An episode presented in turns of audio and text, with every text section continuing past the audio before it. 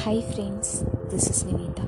இந்த போட்காஸ்ட்டில் உங்கள்கிட்ட நான் நெட்டில் படித்த ரொம்ப சுவாரஸ்யமான ஒரு கதை தான் உங்கள்கிட்ட ஷேர் பண்ணிக்க போகிறேன்.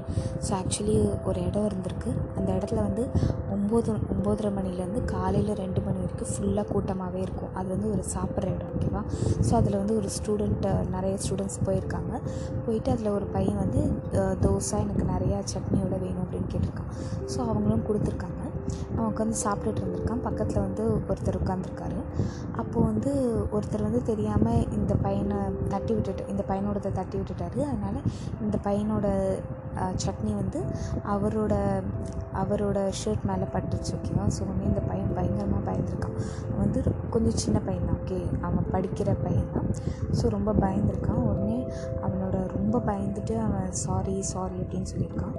உடனே அந்த அவங்க மேலே கொட்டிச்சு இல்லையா?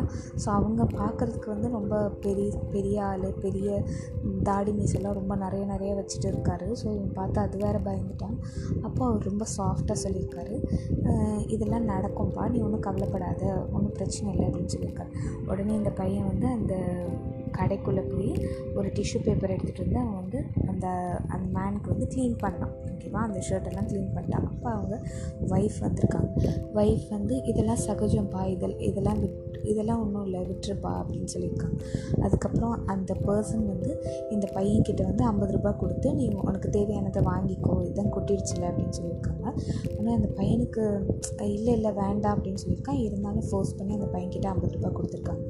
ஸோ இதுலேருந்து என்ன தெரியுது அப்படின்னா, இப்போ நம்ம ஒருத்தரோட கேரக்டர் வந்து ஜஸ்ட் அவங்களோட ஃபிசிக்கல் அப்பியரன்ஸை வச்சு மட்டுமே வந்து நம்ம டிட்டர்மைன் பண்ணக்கூடாது. அது மட்டும் இல்லாமல் ஏதோ ஒரு சுச்சுவேஷன் நடந்துச்சுன்னா யாருமே இன்டென்ஷனலாக பண்ண மாட்டாங்க அப்படிங்கிறத முதல்ல நம்ம மைண்டில் நல்லா வச்சுக்கணும்.